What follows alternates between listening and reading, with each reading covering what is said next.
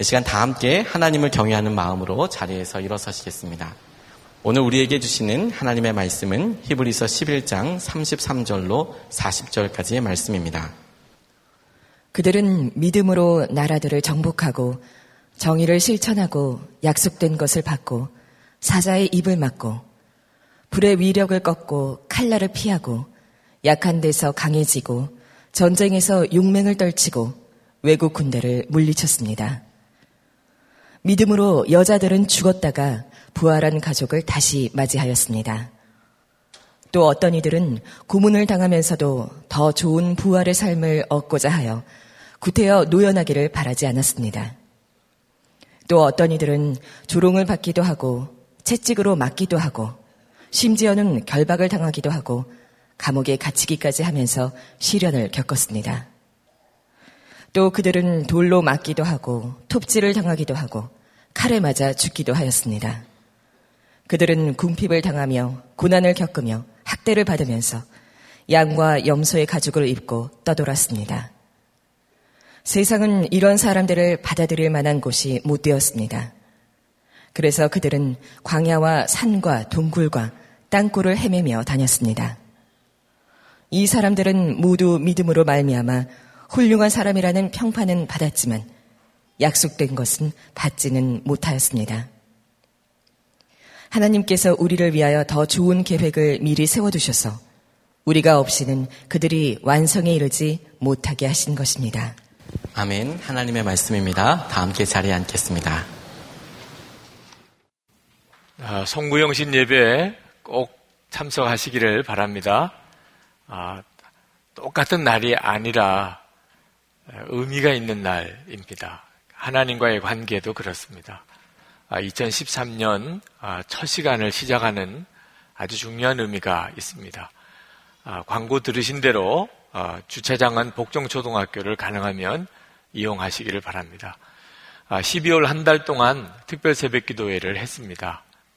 매일 기도하는 훈련을 특별히 했다고 한다면 1월 한 달 동안은 매일 저녁 집회가 있습니다. 1월 아, 한달 동안은 기도를 그냥 하는 게 아니고 아주 깊이 했으면 좋겠습니다. 그래서 혹시 아, 저녁에 조금 사정상 늦으시더라도 교회 에 오셔서 어, 기도하는 시간을 충분히 매일 가지실 수 있으면 좋겠습니다. 매일 교회에서 1월 한 달 동안 집회가 있고 특별히 첫 주간은 아, 저희 교회에서 처음 시도하는 신년 집회입니다. 우리 모든 교우들이 신년 첫 주간 하나님의 은혜 가운데 시작하실 수 있게 되기를 축복합니다.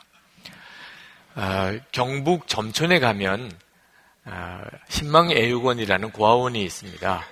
어, 그 고아원은 청, 1954년에 황용석 장로님, 저에게는 작은 외 할아버지가 되십니다.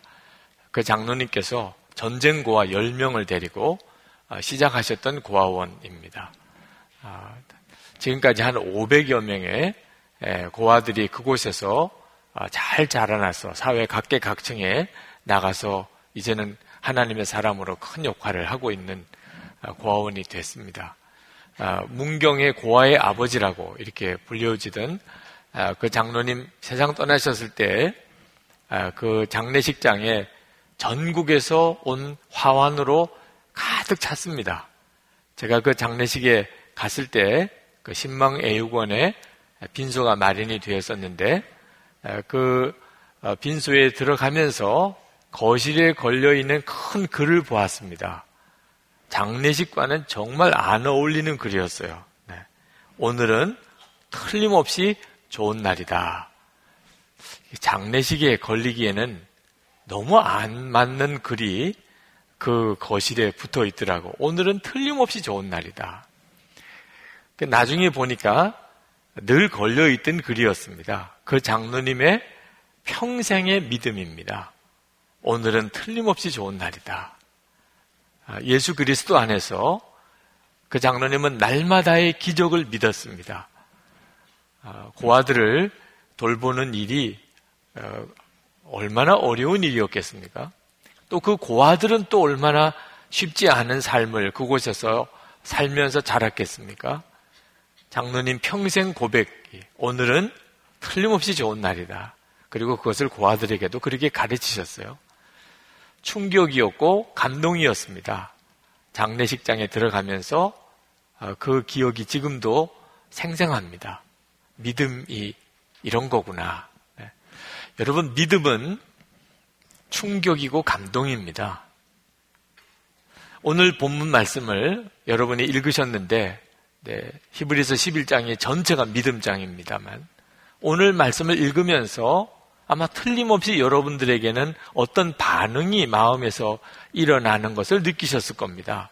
어떤 이들은 감동을 받으실 수도 있습니다. 믿음의 영광을 보는 것을 아마 경험하셨을 수 있겠습니다. 야, 어떻게 이렇게 살 수 있어? 우리는 조그만 어려움만 있어도 금방 위축이 되고 두렵지 않습니까? 그런데 죽임을 당하면서도 믿음을 지키는 내용들을 읽으면서 그리고 믿음으로 기적을 경험하는 사람들을 보면서 야, 믿음은 대단한 것이구나. 그런 감동을 받으셨을 수도 있겠습니다. 그러나 또 어떤 분들은 두려움을 느끼셨을 수도 있겠습니다.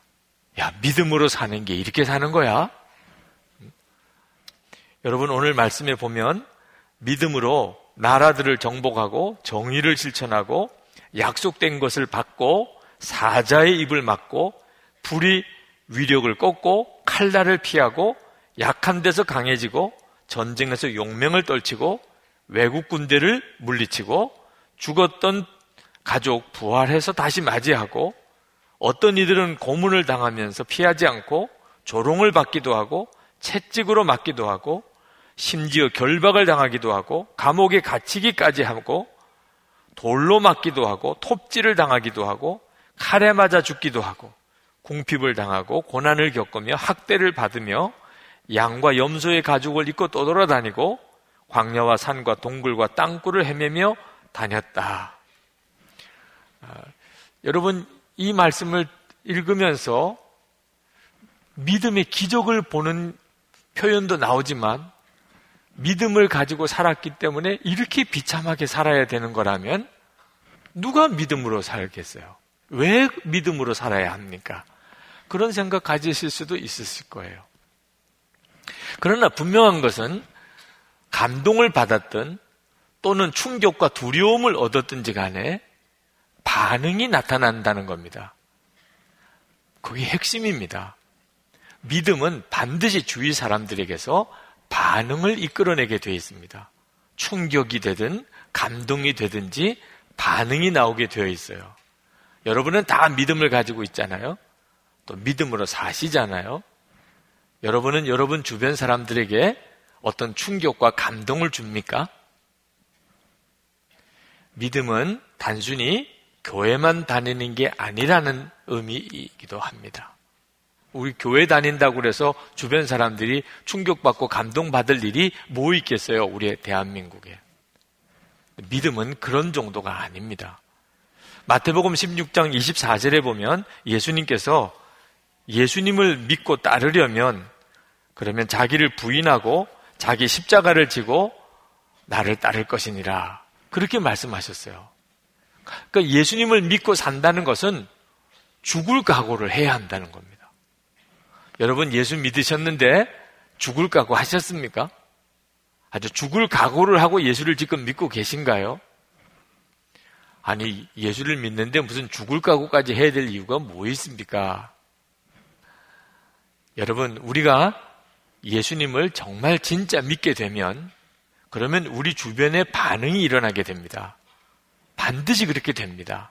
그런데 우리 주변에 있는 사람들이 예수를 믿는 나에게 좋은 반응을 보여주기보다는 나를 핍박하고 그리고 나를 박해하고 나를 싫어하고 나를 따돌리는 반응을 보여줄 가능성이 훨씬 크다는 겁니다. 그래서 예수님께서 죽을 각오를 하라는 겁니다. 우리가 예수님을 믿고 믿음을 가지고 살게 되면 그러면 죽을 각오가 되어져 있지 않으면 주님 못 따라간다는 겁니다. 여러분 예수님을 믿는 제자들, 초대교회 성도들 왜 그렇게 죽임을 당했을까요? 왜 그때 당시에 세상은 예수 믿는 제자들을 죽이고 성도들을 그렇게 박해한 거지요. 예수 믿으면 천당 간다고 그랬기 때문에 그랬을까요? 이웃을 사랑하라 그랬기 때문에 그랬을까요? 그렇지가 않습니다. 그들이 진짜 믿었기 때문에요.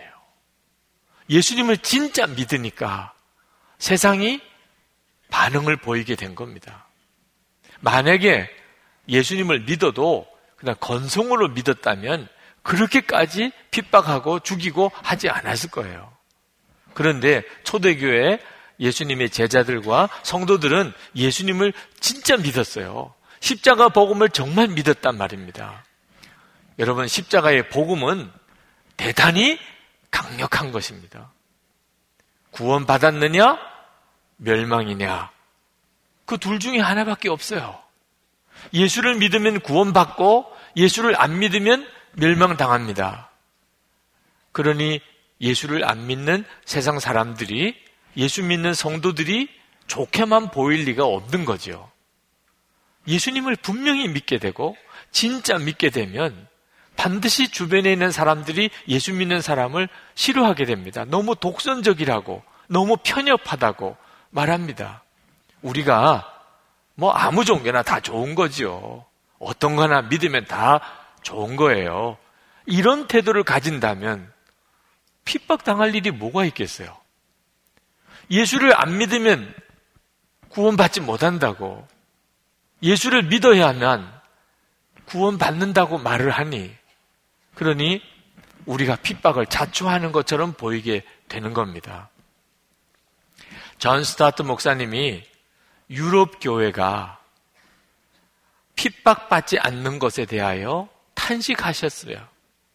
우리는 핍박당하는 교회에 대해서 안타까워하고 위하여 기도합니다만 오히려 존 스토트 목사님은 유럽 교회가 핍박받지 않는 것에 대해서 탄식했습니다.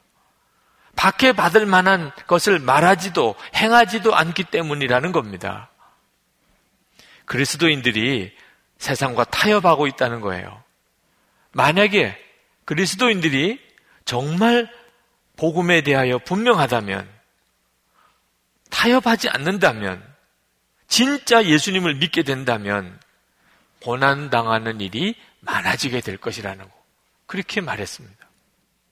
그분은 이렇게 이야기했어요. 교회와 그리스도인들이 예수 그리스도가 죄인들을 위하여 십자가에서 죽으셨고, 구원은 전적으로 값없이 받은 십자가의 은혜에 의하여 주어진다는 원색적인 복음을 굳게 붙잡으면 세상에 교만한 사람들에게 걸림돌이 될 것이다. 교회가 혼전순결, 동성애 반대, 부부의 정절, 원수 사랑을 강조하고 강력하게 전도하면 대중들의 비난을 받을 것이다. 십자가의 복음을 분명하게 증거하면 세상은 분노할 것이다. 폭력과 투옥과 죽음까지는 아닐지라도 조롱과 배척이 따라올 것이다. 여러분, 우리가 예수님을 믿고 산다는 것은 편안하게 사는 거 포기한 겁니다. 그 점을 여러분이 분명히 하셔야 합니다. 여러분이 예수님을 믿기로 했다면 이제 편안하게 사는 것은 끝났습니다. 성경 보세요. 네. 믿음으로 사는 사람들이 어떻게 살았는지를 한번 보세요. 아브라함이나 요셉이나 모세나 다윗이나 성경에 나오는 믿음의 사람들은 하나님을 만나고 다 고생길로 들어섰습니다. 그들의 삶은 다 어려웠어요. 만약에 그들이 하나님을 축복의 하나님, 능력의 하나님, 응답의 하나님으로만 믿었다고 한다면 그들은 일찌감치 믿음의 길에서 떠났을 겁니다. 아니, 여러분, 하나님이 진짜 살아계시다면 교회에 화재날 일이 있겠어요? 아, 그것도 못 막아주시는 하나님을 어떻게 믿습니까? 아, 수련회 가는데 어떻게 교회 버스가 뒤집어집니까? 아, 단기 선교 갔는데 아, 그 단기 선교를 따라갔던 의사 집사님이 그렇게 열심히 환자들을 돌보다가 마지막 날 바닷속에 한번 들어가서 어, 물이라도 물에라도 좀 담궈 보고 가자고 갔다가 무릎밖에 안 오는 깊이에서 심장마비로 세상 떠났습니다. 도대체 하나님은 살아계신 겁니까? 정말 축복의 하나님만 믿었다가는 믿음 항상 지킬 수 없습니다. 그러면 도대체 믿음이 뭐지요? 뭐가 믿음입니까? 믿음이라고 하는 것은 고난이 와도 시험이 와도 핍박이 와도 하나님의 뜻대로 끝까지 걸어가는 힘을 믿음이라고 하는 겁니다. 그게 믿음인 것입니다. 여러분, 죽을지언정 절대로 넘어가서는 안 되는 경계선이 있는 겁니다. 그런데 믿음이 없이는 그 경계선을 지키지 못합니다. 연단을 오래 받으셨어요. 정말 오랫동안 연단 받으셨어요. 눈물로 새벽마다 나와서 기도하셨어요. 그런데 사업이 새로 열렸는데 아, 불법으로 사업을 하다가 그만 구속이 되어버린 장로님이 계셨어요. 연단 왜 받았나 말입니다. 무슨 연단을 받은 거예요 도대체? 좋은 직장 다니시던 권사님 아, 뇌물을 받아가지고 그만 회사에서 쫓겨나셨어요. 권사님까지 되시는 동안에 도대체 무슨 믿음의 훈련을 받으신 겁니까? 어떤 목사님 목회 스트레스 때문이라고 그랬는데 교인하고 불륜에 빠졌어요. 정말 이해가 안 되는 일이죠. IMF 당시 때 아, 교회 여자 집사님들이 술집에 일을 하러 나가겠다는 겁니다. 먹고 살기 어려운 그 딱한 형편은 이해하지만 어떻게 그렇게 생각할 수 있는 거죠? 일이 너무 많다고 교회 사명 내려놓고자 하는 그런 성도가 있습니다. 헌금이 줄었다고 선교사 후원을 줄이기로 결의한 어느 교회 기획위원회가 있습니다. 먹고 살기 어렵다고. 때때로는 유혹이 너무 강하다고. 하나님이 정해둔 경계선을 슬쩍슬쩍 넘어가는 일이 이게 기가 막힌 거죠. 죽어도 넘어설 수 없는 경계선이 내게 있다. 그 길을 끝까지 지킬 수 있는 힘이 어디서 옵니까? 믿음에서 오는 겁니다. 믿음이 다른 거예요. 믿음이란 보이지 않으시는 하나님이시지만 분명히 내게는 보이는 분처럼 그렇게 바라보아지고 하나님의 나라가 분명히 있고 하나님은 나를 사랑하시는 그 확신이 있는 겁니다. 그러니까 고난이 있어도 그것 때문에 내가 죽는다 할지라도 하나님 믿는 그 길을 가는 거죠. 세상이 너무 악한 게 아닙니다. 세상이 악해서 우리가 믿음으로 제대로 살지 못하는 게 아니에요. 우리 믿음이 너무 작은 겁니다. 2012년 오늘 마지막 주일입니다. 이 마지막 주일이 주는 영적인 의미가 있어요. 하나님 앞에 서보는 연습을 하는 겁니다. 여러분, 마지막 주일이나 새해 첫 주일이나 다를 게 뭐 있어요? 우리가 그냥 날짜 정해놓고 의미를 부여한 것 뿐이지. 오늘 주일이나 다음 주일이나 뭐 다를 게 있겠어요? 그러나 영적으로는 대단히 의미가 있는 날입니다. 이렇게 한 해 마지막 주일이 옵니다. 우리 인생에도 결국은 마지막 날이 옵니다. 그리고는 하나님 앞에 서는 겁니다. 하나님 앞에 서는 거 연습 안 해본 사람은 누구도 그, 그 하나님 앞에 제대로 서 있을 수 있는 사람 없습니다. 하나님 앞에 서는 훈련이 된 사람, 연습이 된 사람, 그 사람이 주님 앞에 서게 되는 겁니다. 여러분 2012년도 이제 마지막 주일 여러분의 믿음 점검해 봐야 됩니다. 내 믿음은 괜찮은 건지 하나님 앞에 지금 당장 내가 선다 하더라도 문제가 없는 건지 여러분의 믿음 점검해 봐야 됩니다.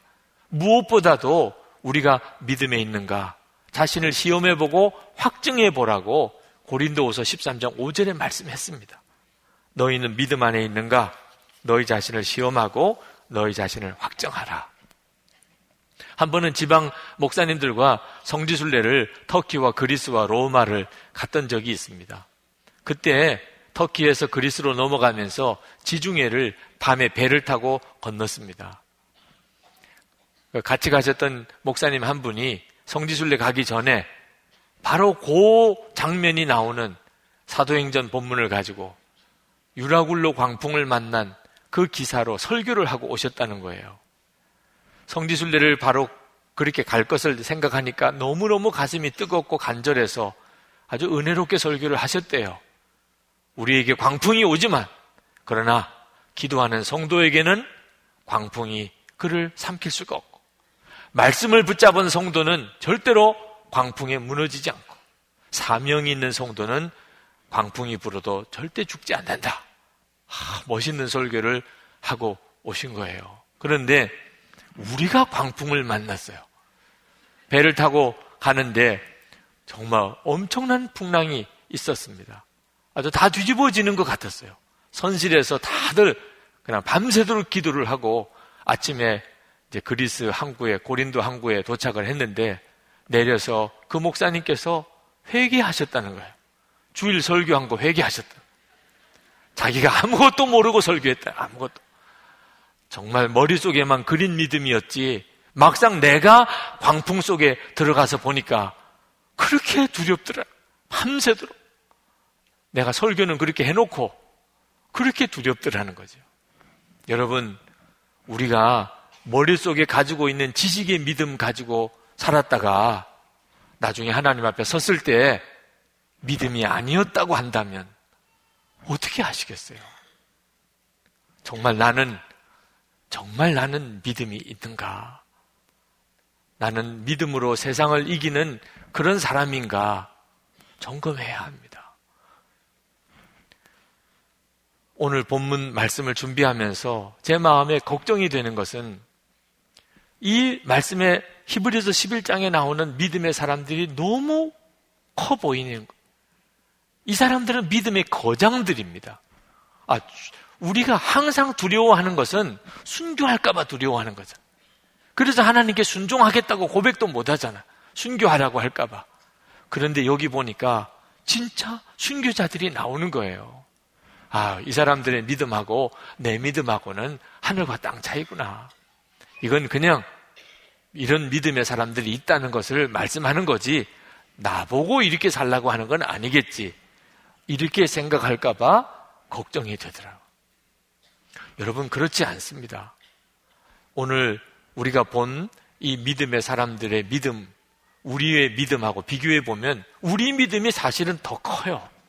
더 커야 됩니다. 그게 하나님의 계획이에요. 이 히브리서 11장에 나오는 믿음의 사람의 반열에 저와 여러분이 그대로 같이 들어가 있도록 하나님이 계획하신 것이에요. 잘 믿어지지가 않습니까?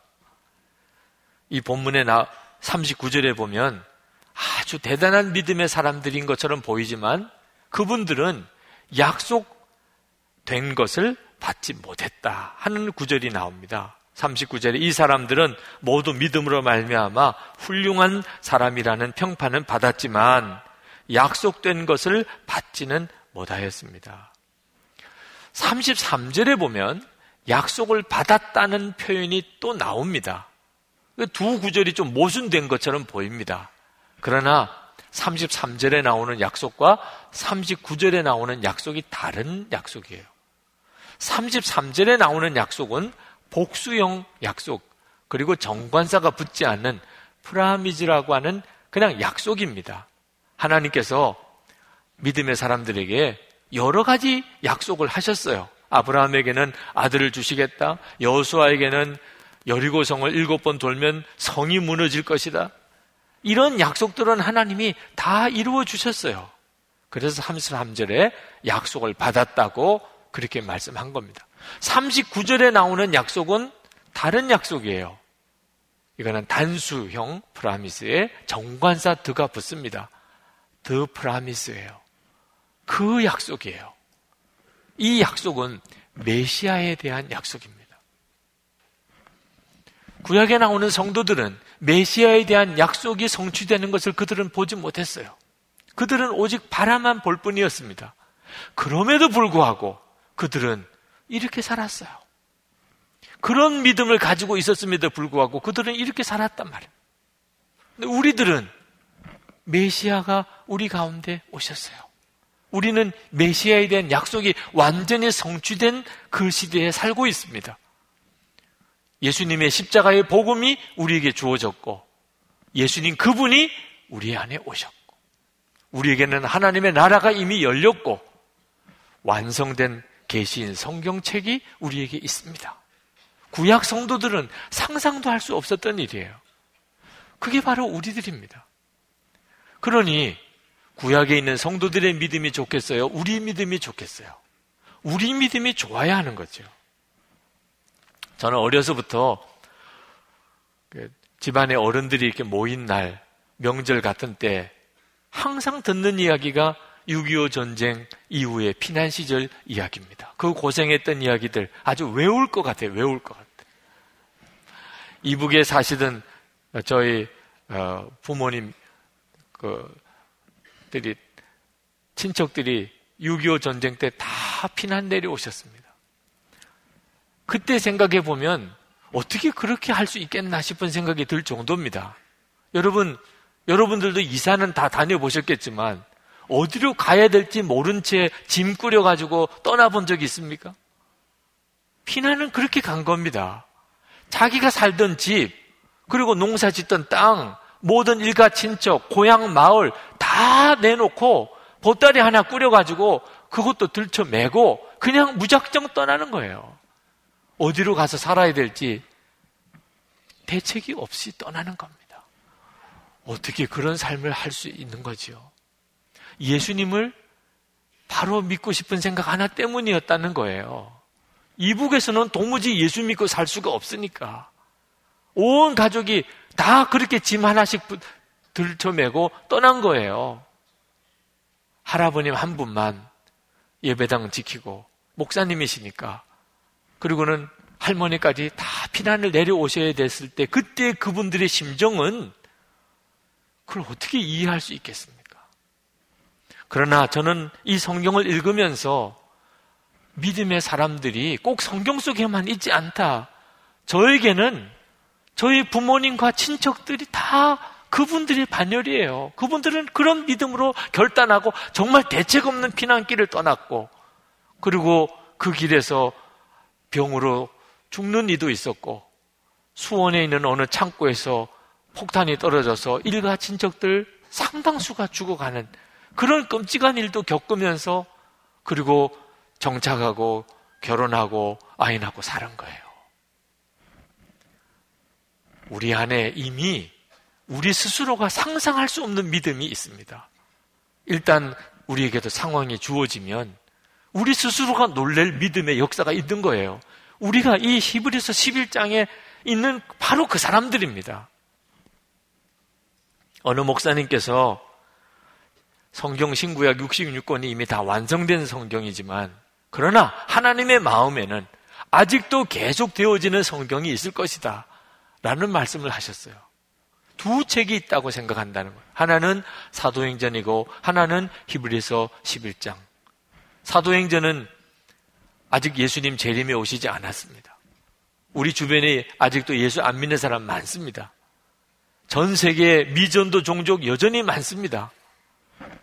어떻게 사도행전으로 복음 전하는 일이 끝날 수 있겠습니까? 계속 지금도 사도행전은 기록되고 있다고 그 목사님은 믿는다는 거예요. 그러나 또 하나 히브리서 11장 믿음장입니다. 여전히 성도들은 믿음으로 하나님의 길을 가고 있습니다. 우리 주님 오실 때까지 우리는 믿음으로 가야 됩니다. 그러니 히브리서 11장으로 어떻게 믿음장이 끝날 수 있겠습니까? 우리들이 다 지금 믿음장을 써가고 있는 사람들입니다. 근데 여러분, 여러분 중에 내가 진짜 이 히브리서 11장에 나오는 이런 믿음의 용사와 같은 사람이 될 수 있을까? 그게 믿어지지 않는 분이 있으실 거예요. 여러분, 세상을 이기는 믿음은 우리 자신에게서부터 나오는 게 아닙니다. 그렇다면 우리는 아마 가능성이 있는 사람 별로 없을 거예요. 믿음은 예수님으로부터 오는 것입니다. 이 세상을 이기는 이 믿음이 어디서 오는가? 우리에게서부터 오는 게 아니고 우리 안에 오신 예수님 그분으로부터 나오는 것입니다. 고린도후서 13장 5절에 너희들이 믿음에 있는가? 너희 자신을 한번 시험하고 너희 자신을 확증하라. 그렇게 말씀하시고서는 바로 이어서 예수 그리스도께서 너희 안에 계신 줄을 너희가 스스로 알지 못하느냐. 그렇게 말씀하셨어. 그러니 도대체 뭐 점검하라는 거예요? 믿음을 시험하고 확증하라고 그랬는데 그 믿음 뭐 점검하라는 거예요? 예수님을 점검하라는 겁니다. 예수님을. 예수님이 너희 안에 계시냐? 그러면 믿음이 있는 거예요. 믿음은 예수님 그분을 말씀하는 겁니다. 구약에 있는 성도들, 그들이 믿음으로 살 수 있었던 것은 살아계신 하나님을 만났기 때문입니다. 그들도 한때는 들어서 믿은 믿음이었어요. 부모님으로부터 들어서 믿은 믿음. 그런 믿음으로는 아무런 능력이 없습니다. 그러다가 그들이 들어서 알던 그 하나님을 만나는 사건이 생깁니다. 그리고 사람이 완전히 바꿔져 버려요. 야곱이 하나님의 축복을 얼마나 받고 싶었습니까? 그래서 형에게 팥죽 한 그릇으로 장자권도 사고 아버지 이삭도 속이고 거짓말해서 복은 받았는데 그만 집에서는 쫓겨나야 됐죠.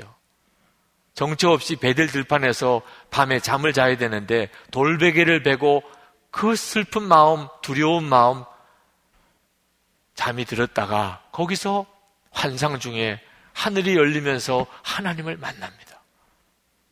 하나님을 만나고서 야곱이 뒤집어진 거죠. 하나님을 만나고 난 다음에 사람은 달라져 버립니다. 그냥 믿음이 아닙니다.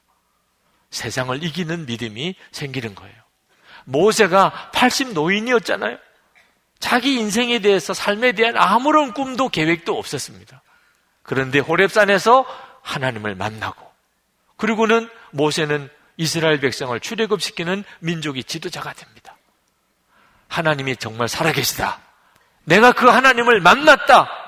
이 믿음이 우리 인생 전체를 바꾸는 믿음이 되는 겁니다. 다윗이 어찌 그리 대단한 믿음의 사람이 되었습니까?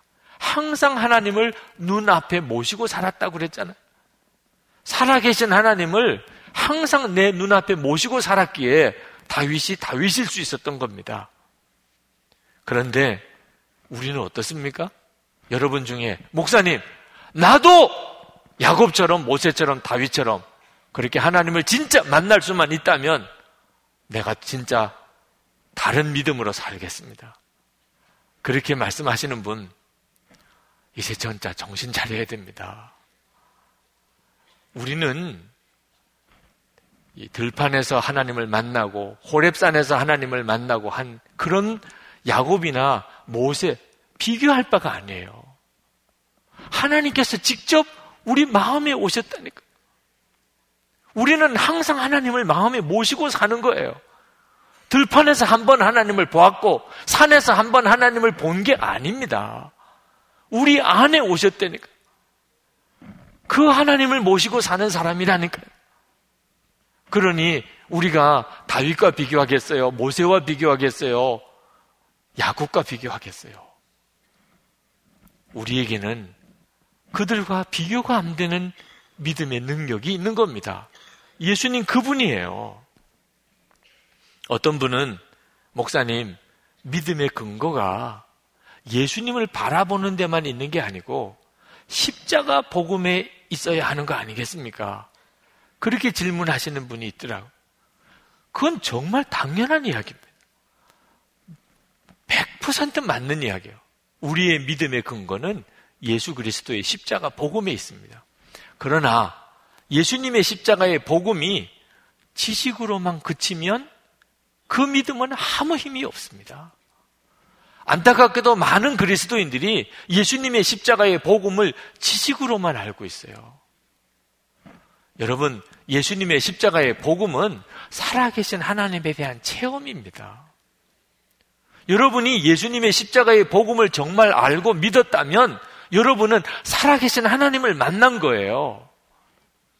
요한일서 4장 15절 말씀을 우리 한번 같이 한번 읽겠습니다. 요한일서 4장 15절입니다. 누구든지 예수를 하나님의 아들이라 시인하면 하나님이 그의 안에 거하시고 그도 하나님 안에 거하느니라. 아멘. 여러분이 예수님이 하나님의 아들인 줄 믿습니까? 그게 십자가의 복음이죠. 하나님이 사람이 되시고 그리고 우리 위해서 십자가에 죽으시고 우리를 위해 대속주가 되시고 우리가 예수를 믿고 모든 죄 사함 받고 하나님 자녀가 되고 천국 백성이 되었잖아요. 여러분 이게 믿어지십니까? 이게 십자가의 복음을 믿는 거예요. 그러면 그게 어떻게 되어지는 거라고 성경은 이야기하고 있습니까? 하나님이 우리 안에 거하시고 우리가 하나님 안에 거하게 되면서 그렇게 된 거라는 겁니다. 그러니 여러분이 예수님이 그리스도라는 사실이 믿어지고 그리고 여러분이 예수님 때문에 죄사함을 받았다는 게 믿어지고 여러분이 예수님 때문에 하나님의 자녀가 되고 구원받았다는 게 믿어진다면 하나님이 여러분 속에 들어오셔서 여러분의 속을 뒤집어 놓으신 거예요. 여러분이 십자가의 복음을 믿고 있다는 말은 여러분 속에 성령님이 너무나 강력하게 여러분 안에 구원의 역사를 이루고 계셨단 말이에요. 그러므로 십자가의 복음을 믿는다는 것은 살아계신 하나님을 만났다는 거죠. 그렇기 때문에 우리가 이 믿음을 지키는데 누가 나에게 목숨을 요구해도 나는 물러설 수가 없는 거예요. 믿음은 그처럼 강력한 것입니다. 그러므로 24시간 예수님을 바라보자는 거예요. 우리 안에 오신 그 예수님, 그분이 믿음이니까. 우리가 세상을 이기는 믿음을 가지려면 예수님을 바라보는 눈이 뜨이지 않고서야 불가능한 일입니다. 저에게는 소원이 하나 있습니다. 여러 가지 많은 소원 중에 한 소원이 있는 게 아니고 오직 한 소원밖에 없어요. 다른 소원은 다 없어졌어요. 그 소원은 항상 주 예수님을 바라보는 것입니다. 혼자 있을 때든지 누구와 같이 있을 때든지 식사할 때든지 예배를 드릴 때든지 기쁜 일이 있든지 슬픈 일이 있든지 화나는 일이 있든지 내가 높아지든지 아니면 아주 낮아지든지 사람들로부터 칭찬을 받든지 아니면 비난을 받든지 보이지 않으시는 그 예수님이 보이는 분처럼 그렇게 바라보아지는 것 그것이 저에게 유일한 소원입니다. 그렇게 되기를 원해서 24시간 주 예수님을 바라보려고 하고 그리고 일기를 쓰면서 매일매일 제 삶을 점검합니다. 그러면서 그것이 더 큰 소원이 돼요. 더 분명히 그리 되기를 원하는 소원이 돼요. 그리고 그렇게 해서 얻어지는 유익이 있는 것을 교우들에게 전하고 교우들도 그렇게 되어지기를 원하는 것이 저에게 있어서는 유일한 기쁨입니다. 이렇게 소원이 분명해지고 나니까 아주 좋은 것은 불필요한 갈등이 없어집니다. 이따가씩 이런저런 이야기를 저에게 하시는 분들이 계세요. 또 이런저런 일을 하라고 저에게 권하는 분들도 계세요. 고민하고 뭐 갈등하고 할 것도 없더라고요. 저는 오직 항상 주 예수님을 바라보는 거 하나만 소원이고 나니까 나머지는 그냥 다 정리가 돼요. 내가 가야 될 길, 해야 될 것이 분명해지니까 뭐 골치 아픈 일, 갈등할 일도 별로 없어지는 거예요. 여러분 중에 2013년 새해가 됐는데 이게 대체 무엇을 기도해야 되나? 나는 도대체 무, 무슨 소원을 가지고 살아야 되나? 아직 마음 잡히지 않으신 분들이 있습니까? 그럼 저랑 같이 합시다. 항상 예수님 바라보는 것을 소원으로 삼아 보세요. 그것부터 먼저 분명하게 해보세요. 그러면 그 나머지는 다 주님이 저절로 풀어 가십니다. 주님과 항상 동행하고 주님만 계속 바라보는 게 분명해진 사람에게는 이 세상이 별로 갈등될 일이 없는 세상이에요. 그리고 하나님께서 쓰시는 역사가 놀랍습니다. 참 귀한 장로님 한 분을 만났었어요. 교회를 섬기시는 일이나 믿음으로 살아가는 모습이 너무 귀해서 교회에 모시고 간증을 부탁을 드린 적이 있습니다. 그 장로님이 새벽 집회 때 오셔서 간증을 하시고 그리고 같이 차를 마시는데 목사님 제가 너무 교만한 것처럼 느껴질까 두렵기도 하지만 새벽에 나와서 하나님께 간절히 기도하고 그리고 이제 출근하려고 나가면 산도 밀면 밀릴 것 같은 믿음이 생긴다. 산도 내가 밀면 밀려질 거라. 이런 믿음이 생긴다는 거예요. 대단하죠. 믿음은 놀라운 것입니다. 하나님은 이미 여러분에게 그런 믿음을 주셨습니다. 예수님이세요. 그러므로 여러분 어려운 일을 두려워하지 마세요. 어떤 고생스러운 일이 생긴 것에 대해서 너무 위축되지 마세요. 예수님을 정말 바라보세요. 그러면 믿음이 여러분을 이끌어 가게 됩니다. 자, 오늘 2012년 마지막 주일, 우리 하나님 앞에 간절한 마음으로 기도하실 것은 주여, 제게 세상을 이길 믿음을 주셨는데 예수님 내 마음에 오셨으니 주여 이 믿음으로 제가 이제 내 남은 세월을 살기를 원합니다. 믿음이 이끌어가는 삶, 그 삶을 제가 살기를 원합니다. 우리 통성으로 기도하겠습니다. 은혜와 사랑이 충만하신